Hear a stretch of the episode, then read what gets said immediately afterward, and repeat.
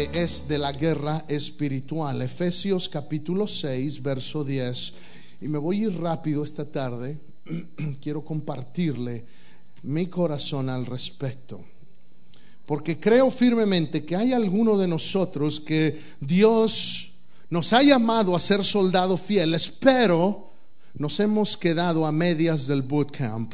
Nos hemos quedado nos han llamado a despertarnos para ir a hacer el ejercicio matutino, pero no lo hemos hecho y nos hemos quedado en las barracas. Nos hemos quedado, nos hemos quedado en, el dormitorio y hay algunos que necesitan esta mañana despertarse espiritualmente y reconocer que Dios te ha llamado a ser victorioso, que Dios te ha llamado a ser parte de su ejército, que Dios te ha llamado a que tú respondas como un buen soldado de Cristo. Déjeme decirte, el soldado es una imagen, es una metáfora que el mismo apóstol Pablo usa en otro pasaje, el cual leeremos en un momento. Efesios 6:10, ya lo tiene. Dice, por lo demás, hermano mío, fortaleceos en el Señor y en el poder de su fuerza. Vestíos de toda la armadura de Dios. ¿Para qué? Para que podáis estar firmes contra las acechanzas del diablo. Porque no tenemos lucha contra sangre y carne, sino contra principados, contra potestades, contra los gobernadores de las tinieblas de este siglo, contra huestes celestiales de maldad en las regiones celestiales. Cierre sus ojos, Padre, en el nombre de Jesús. En este momento yo te pido que los próximos breves minutos que tú nos des juntos para meditar tu palabra, que tú, Señor, nos hables y que tu Espíritu siga ministrando a nuestro corazón, moviéndonos, transformándonos, Señor, haciéndonos más como tú, Señor en este momento te pido que yo mengue y que tú crezcas y que mis palabras sean tus palabras en el nombre precioso de Jesús. Y todos los santos dicen conmigo, amén, gloria a Dios. Estamos en guerra, hermano. Hay una guerra espiritual y usted y yo tenemos un enemigo que se llama Satanás. Dice Pablo en Efesios 6, fortaleceos en el Señor y en el poder de su fuerza, vístete de la armadura de Dios, la cual vamos a estudiar en los próximos tres domingos. Hoy nada más es la introducción, pero quiero que desde hoy entiendas, esta es una cuestión de obediencia espiritual, esta es una cuestión de decisión personal, esta es una situación en la cual yo tengo que decidir si obedezco o no obedezco. Dios te llama, pero de ti y de mí depende que respondamos. Hay muchos que son llamados, pero no todos son escogidos. Déjame decirte, Dios te ha llamado a ti y Dios quiere que tú digas, sí Señor, yo respondo a tu llamado. Yo respondo a lo que tú quieras para mi vida. Y es fácil decirlo ahorita, pero déjame decirte, cuando estoy en medio de la prueba, cuando estoy en medio de las acechanzas del diablo, tengo que estar listo. Porque el enemigo es sagaz. Dice, dice Pedro que él anda como un león rugiente, buscando a quien devorar. Digo, Jesús que no vino más que a matar, a hurtar, a destruir. Es el padre de mentiras, toda obra de maldad. Si tú y yo tenemos de entender, nuestro enemigo no es un enemigo pequeño, es un gran enemigo. No andamos jugando. Cuestiones de guerra no son, ay, pues lo dejamos para mañana. Mañana, mañana me pongo la arma. ¿De qué sirve un soldado en la guerra? ¿De qué sirve un soldado que no está preparado en el campo de batalla? No sirve de nada. Un soldado que no está preparado en el campo de batalla es un soldado inútil y es un soldado muerto. ¿Sí me escucha? Un soldado en la guerra un soldado que no está vestido con su equipo, que no está preparado, es un soldado inútil. Y es un soldado prácticamente muerto. Déjame decirle, un cristiano que no está preparado en la vida espiritual, en la guerra espiritual, es un cristiano inútil, es un cristiano que no puede servir, es un cristiano que no puede ser efectivo, es un cristiano quizá emocional, quizá soy un cristiano que, bueno, el domingo que está la música, ese sí, pero el lunes cuando estoy en el trabajo, cuando estoy con los niños, cuando voy a, cuando voy en el car, ahí, ahí ya, no, ya no me puse mi armadura, porque la armadura me la pongo la los domingos. Déjame decirte, la guerra principal sucede de lunes a sábado. Y tú y yo necesitamos entender el llamado de Dios a que seamos soldados que pongamos nuestra armadura todos los días. Vestíos con la armadura de Dios para que podáis estar firmes contra las acechanzas del diablo. Hoy nos vamos a preparar espiritualmente. Segunda de Timoteo 2, 4 y verso 4 dice, ninguno que, se, ninguno que milita se enreda en los negocios de la vida a fin de agradar a aquel que lo tomó por soldado. Se lo voy a leer otra vez. Y este es uno de los versículos que yo me recuerdo cuando yo tendría unos 16 años mi pastor de jóvenes allá en México me, compartió este versículo y me decía, ninguno que milita se enreda en los negocios de la vida a fin de agradar a aquel que lo llamó por soldado. Pablo vuelve a usar esta imagen de ejército, esta metáfora de ejército y te vuelve a decir, eres un soldado. Y dice, y ninguno que se hace llamar soldado se enreda en los negocios de la vida. Ninguno que, ninguno que se dice llamar cristiano anda haciendo cosas en el mundo a fin de agradar a aquel que lo llamó por soldado. ¿Por qué no me enredo en las cosas del mundo? Porque tengo un capitán a cual tengo que responderle. Porque a él quiero agradarle. Porque a él, él me llamó, él me hizo su soldado. Hermano, entiende, es un privilegio ser parte del ejército de Dios. Es un privilegio ser llamado un hijo de Dios, una hija de Dios. Y automáticamente al ser llamado hijo, ser llamado hija, entras en este conflicto. Pasas de, pasa que, el conflicto ya existía. Lo único que no, no sabías es que antes estabas, estabas del otro bando. Y yo también. Porque el que no está con Cristo está contra Él. Es lo que Jesús dijo, el que no está conmigo está contra mí. Entonces, si no estás con Cristo, si no has nacido de nuevo, discúlpame que te lo diga, pero si no estás con Dios, estás con el diablo. Lo sepas o no lo sepas. Y es importante que hoy entiendas que hay cuestiones espirituales que necesitas arreglar en tu vida. Y la primera es tu salvación. Y si no has recibido a Cristo como tu Señor y Salvador, hoy es el día que Dios te está haciendo una invitación para que tú seas parte de la familia de Dios. ¿Cómo lo hago, pastor? reconoce que eres pecador, arrepiéntete y pídele a Jesús que tome control de tu vida. ¿Qué más tengo que hacer, pastor? ¿Tengo que ir a la iglesia para ser salvo? No. ¿Tengo que diezmar para ser salvo? No. ¿Tengo que servir en la iglesia para ser salvo? No. Para ser salvo, lo único que tienes que hacer es creer. Todas las otras cosas las hacemos porque es lo menos que podemos hacer para amar, para demostrar nuestro amor a este Dios tan grande. Eso es, por eso hacemos lo que hacemos. Por eso, por eso no es una carga venir a la iglesia, porque ay, es que ahora tengo me toca ser urgier hoy o me toca me toca tocar hoy o me toca los baños hoy, lo que sea. Déjame decirte, no es carga cuando sabes que es para aquel que te dio la vida, para aquel que te ha dado vida espiritual, para que tarde o te, porque tarde o temprano tú y yo nos vamos a enfrentar con la muerte. Si Jesús no viene antes, que, que la Biblia me dice que Él viene pronto, pero si Él no viene antes, todos nos vamos a enfrentar tarde o temprano con la muerte. Y dice Hebreos capítulo 9, verso 27, que ya ha estado decretado que después de la muerte viene el juicio. No hay purgatorio, no hay vuelta atrás, no hay second chances, como dicen en inglés. No hay otra oportunidad. Esta es tu oportunidad. Hoy es tu oportunidad de ponerte bien con Dios, de decirle, sí, Señor. Perdóname porque me he enredado en los negocios civiles, porque soy soldado, pero me he metido en cosas que no debería, porque he visto cosas que no debería, porque no me he presentado de una manera excelente delante de ti. ¿Alguna vez ha visto los soldados cómo preparan su uniforme?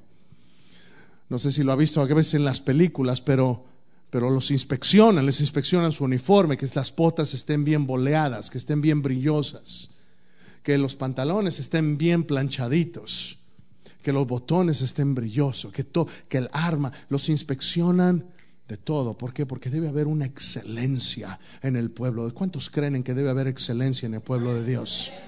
Si para Dios, a veces yo no entiendo por qué a veces deja, ah, en la iglesia voy a llegar tarde. No importa. Pero al trabajo llegamos temprano. Discúlpame, hermano, que te lo diga. Y si te queda el chaleco, póntelo. Si no, pásaselo al de junto. ¿Ok? Pero, pero, pero déjame decirte, para Dios debemos darle lo mejor. Para Dios debemos ofrecerle lo mejor. Él es el rey de reyes. Él es el Señor de señores. Él lo ha dado todo por ti. ¿Por qué será que a veces tenemos esa mentalidad? ¿Sabes por qué? Porque no nos ponemos la armadura de Dios. Porque se nos olvida que estamos en guerra. Porque se nos olvida que hay un enemigo que poco a poco, y no se presenta con cuernos y cola, sino que se presenta de manera sutil, como esa voz que te dice, ah, no vayas hoy, no pasa nada. O que te dice, mira, no ha sido mucho tiempo, ¿qué van a decir de ti? Y por vergüenza hay algunos que dejan y se alejan de Dios. Hermanos, son mentiras del enemigo que debes entender. Si te pones la armadura de Dios, esas cosas, el enemigo va a seguir viniendo, pero esos dardos de fuego van a rebotarle y tú vas a poder seguir avanzando junto con Cristo, porque Cristo sigue avanzando, porque la iglesia de Dios va a seguir moviéndose hacia adelante, porque Él no se detiene, porque mi rey sigue siendo, siempre será victorioso contigo o, con, o sin ti, conmigo o sin mí. Lo, lo más importante es que Dios quiere que tú seas parte de Él y que Él te dice, mira, ven, cabalga conmigo cabalga conmigo. ¿Por qué dice cabalga? A mí me gusta imaginarme esos tiempos medievales. Yo no sé cuántos les gusta esas películas como la de El Rey Arturo, de los caballeros de la mesa. ¿Será que lo llevo en la sangre? Ah? Eso de, de los caballeros de la mesa redonda y que llevan sus grandes espadas y llevaban sus armaduras. Y no, ahorita las guerras se pelean de manera diferente. Ahorita con de lejos ponen un láser y satélite y todo, pero antes súbete en el caballo y vámonos. Y, se, llevaban su, armadura y llevaban sus, armas ahí junto con ellos. Cuando lees el Apocalipsis, hermano, te das cuenta que el enemigo también anda a caballo. Si hace, hace un par de años estudiamos todo el libro del, Apocalipsis. Y, y, entre los, y entre las señales que van a venir a final de los tiempos, viene, viene el anticristo que va a venir cabalgando en un caballo blanco y viene un espíritu de muerte, y viene un espíritu de, enfermedad, y vienen en caballos. Es la imagen gráfica que la Biblia nos da en el libro de Apocalipsis. Pero déjame decirte, mi Dios viene por nosotros, viene por su iglesia en el rapto. Si tenemos, si, si tomas el tiempo para leer el último capítulo de de Primera de Tesalonicenses, habla de esta esperanza gloriosa que tenemos de que un día que nos vamos a encontrar con Jesús en las nubes. Y después viene el anticristo y va a tener aquí un tiempo de tribulación, un tiempo horrible aquí en la, en la tierra. Gracias a Dios que los que estamos en Cristo ya no vamos a estar aquí. Después vamos a regresar, los santos, vamos a regresar con Jesús. Esto está de película, hermano. Si te pones a pensar, esto está increíble, porque el Señor nos va a llevar con Él al cielo en el rato, pero eso no se acaba. El diablo todavía va a estar aquí en esta tierra y va a haber gente en esta tierra. Y si no estás en Cristo, y si no has recibido en Cristo, y eso pasa, te vas a quedar. Pero Dios no quiere que te quedes. Dios quiere que tú seas parte de aquellos que sean arrebatados. Y después de ese periodo, vamos a regresar y vamos a estar y vamos a regresar montando con Jesús para venir y regresar a esta tierra y derrotar al enemigo. ¿Sabes? Él ya está derrotado.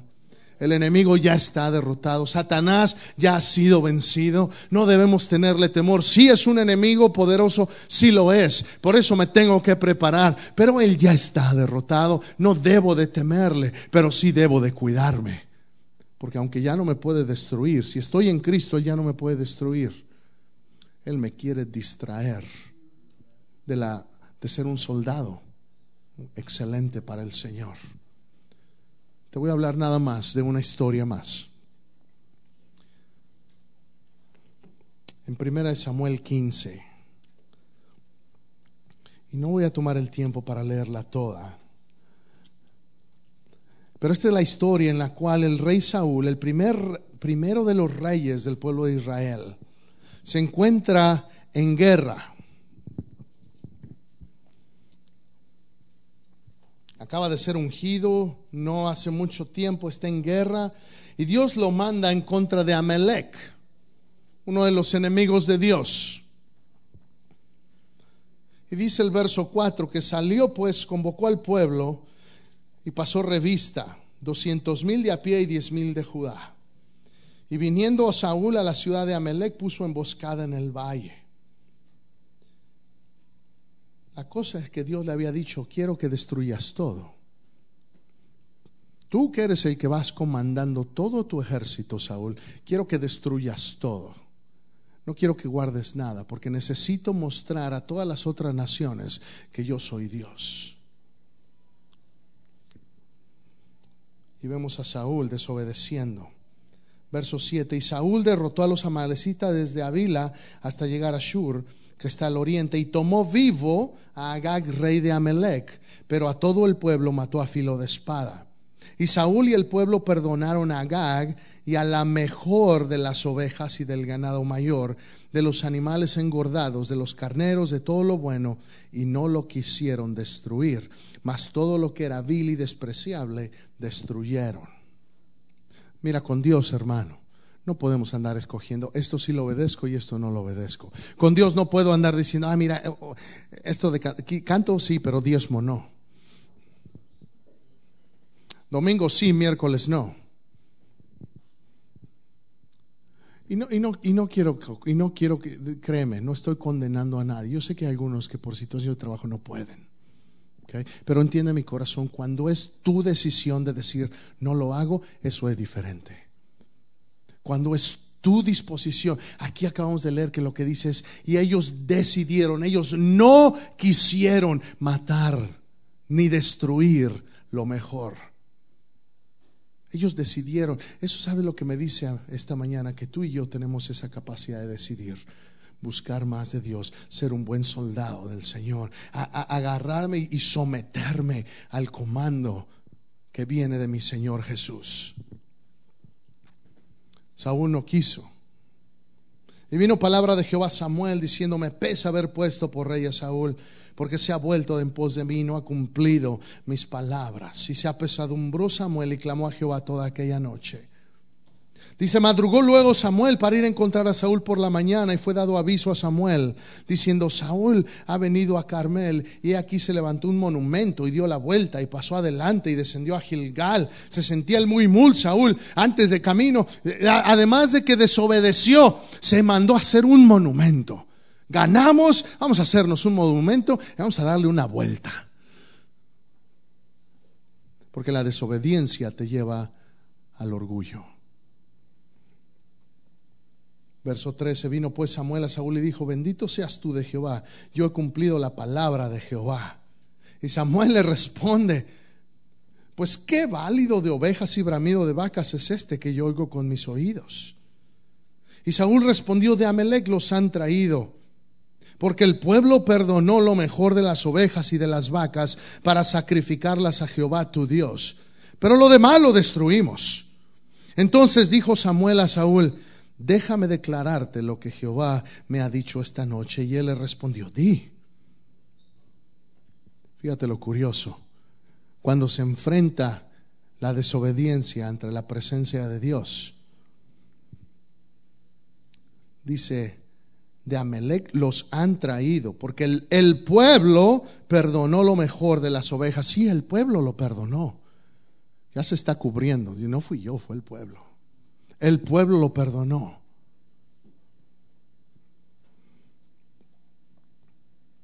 Dice, pero lo demás lo destruimos. Ah, y, y lo que guardamos es para sacrificar a Jehová, tu Dios. Fíjese qué curioso, no dice yo lo perdoné, porque ¿quién era el líder de ese ejército? Era Saúl. Él tenía el mando, él tenía la capacidad, él tenía, él tenía la responsabilidad de decir, vamos a destruir estos. Y si el pueblo decía, no, no hay que destruirlos, si Saúl decía, no, si lo destruimos, el pueblo tenía que obedecer. Pero no lo hizo, no lo hizo. Y lo que les dijo es, vamos a guardarlo. Lo que le dijo a Samuel, vamos a guardarlo para un sacrificio. Verso 17 Y dijo Samuel, aunque eras pequeño en tus propios ojos, ¿no has sido hecho jefe de las tribus de Israel? Y Jehová te ha ungido por rey sobre Israel. el verso 22. Y Samuel dijo, ¿se complace Jehová tanto en los holocaustos y víctimas como en que se obedezca a las palabras de Jehová? Ciertamente el obedecer es mejor que los sacrificios y el prestar atención que la grosura de los carneros, porque como pecado de adivinación es la rebelión. Wow. Porque como pecado de adivinación es la rebelión, te rebelas contra Dios, desobedeces la palabra de Dios delante de Dios, es como si anduvieras con una bruja, como si anduvieras buscando que te lean las cartas. Porque la desobediencia es como la adivinación para Dios. Y como ídolos e idolatría, la obstinación. Por cuanto tú desechaste la palabra de Jehová, Él también te ha desechado para que no seas rey. Ciertamente mejor obedecer que holocaustos. Todos podemos traer un sacrificio.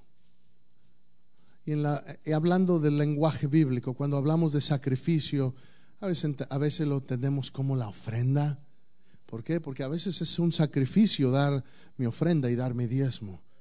Pero no solamente eso, mi tiempo también es un sacrificio. ¿Por qué? Porque hay algunos que pudieran estar en cama, hay algunos que pudiéramos estar en otro lado, pero yo he decidido tomar esta mejor parte y estar en la casa del Señor. Pero es un sacrificio, claro que sí lo es. Es un sacrificio el, levantar mis manos a, veces cuando no lo quiero. Sí es un sacrificio cuando estoy cansado o cuando estoy desanimado. Pero por eso dice ese canto, levanto mis manos cuando no tengo fuerzas. Levanto mis manos aunque tenga mil problemas. Es un sacrificio. Es de lo que habla Pablo a la iglesia en Roma en el capítulo 12, que debemos presentar nuestra vida como un sacrificio vivo Debo presentarme delante de Dios. Como soldados, Dios quiere que tu sacrificio y mi sacrificio sea principalmente guiado por una obediencia a su palabra. Estás en guerra espiritual. Si el grupo alabanza puede venir al altar, por favor. Estamos en guerra espiritual. Y necesitamos entender que si voy, que si voy a ser un buen soldado, si me voy a poner la armadura, necesito primero obedecer a aquel que me ha llamado. La obediencia es la mejor muestra de un corazón que quiere agradar a Dios. Ninguno que milita se enreda en los negocios de la vida a fin de agradar a aquel que lo llamó por soldado. Hay que obedecer la palabra del Señor. ¿Qué significa eso para mí, pastor? No sé, quizá para ti significa que tú sí sea sí, que tú no sea no. Quizá para algunos significa entregarle el, el 10% al Señor que Él demanda del diezmo. Y dar lo primero, se llaman las primicias, es lo primero que damos. Así me alcanza, lo doy. O nada más voy a empezar dando el 5%, hermano. Y, y no que esté hablando de dinero, pero créeme, Muchas veces en cómo manejamos nuestro dinero se demuestra la condición de nuestro corazón. Debemos aprender a ser obedientes delante del Señor. ¿Qué es lo que Dios te ha pedido? A Saúl le dijo, destruye todo, y Saúl no lo hizo con la excusa de que ibas a presentar un sacrificio. Se veía como una buena intención. Cualquiera lo hubiera visto, hubiera dicho, ah, mira qué buena onda. Agarró lo mejor y lo va a sacrificar delante de Dios. Qué bendición. Aleluya. Sí, pero cuando estás en desobediencia, no importa, no importa lo de afuera. Dios desecha. Dios desecha. ¿Te acuerdas de Caín y de Abel? Los dos trajeron un sacrificio, los dos trajeron una ofrenda, pero solamente la de Abel fue recibida. ¿Por qué? Porque Dios ve el corazón. Y te voy a pedir que esta mañana pidas al Espíritu Santo que empiece a examinar tu corazón. le pidas al Señor que, él te, que se empiece a manifestar, que te empiece a hablar y que te demuestre cuáles son las áreas en las cuales no has sido obediente y no he sido obediente yo. Quizá es en, en la manera en cómo, en cómo te relaciona con otros. Quizá, quizá no has honrado a tus padres y a tu, a tu padre y a tu madre. Quizá, quizá no has no le has dado el lugar a tu esposa que merece. Quizá no has sido el, el líder espiritual en tu casa que debe ser. Quizá no has cumplido tu palabra. O quizá has hablado de más. ¿Qué cosas son las que Dios quiere que hoy te limpies? para ponerte la armadura de la cual vamos a hablar los próximos domingos, para ponerse uno la ropa, uno tiene que quitarse lo que trae puesto. Si me quiero poner otro par de pantalones sobre este, no voy a poder, porque traigo estos puestos. Si me quiero cambiar, necesito quitarme este par de pantalones, estos pantalones y ponerme los otros. Si te quieres poner la armadura de Dios, te tienes que quitar primero aquellas cosas que estorban para que la puedas usar de manera efectiva. Y esas cosas que hay que quitarse se llaman desobediencia, rebeldía. Se llama orgullo, se llama mentira, se llama chisme, se llama hipocresía. Dios quiere, Dios sabe que tú y yo no somos perfectos. Dios sabe que tú y yo fallamos. Por eso no nos dejó solos, por eso mandó a su Espíritu Santo, para que tú y yo podamos depender de su fuerza y no de tus propias fuerzas. Si hay algunos que están muy cansados, porque están luchando esta, vida cristiana en sus propias fuerzas y se agotan.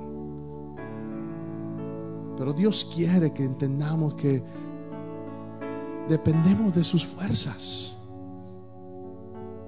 Que dependemos, debemos depender de Él. Te voy a pedir que te pongas de pie, que cierres tus ojos y empieces a pedirle al Señor que te revele en qué áreas necesitas rendirte a Él.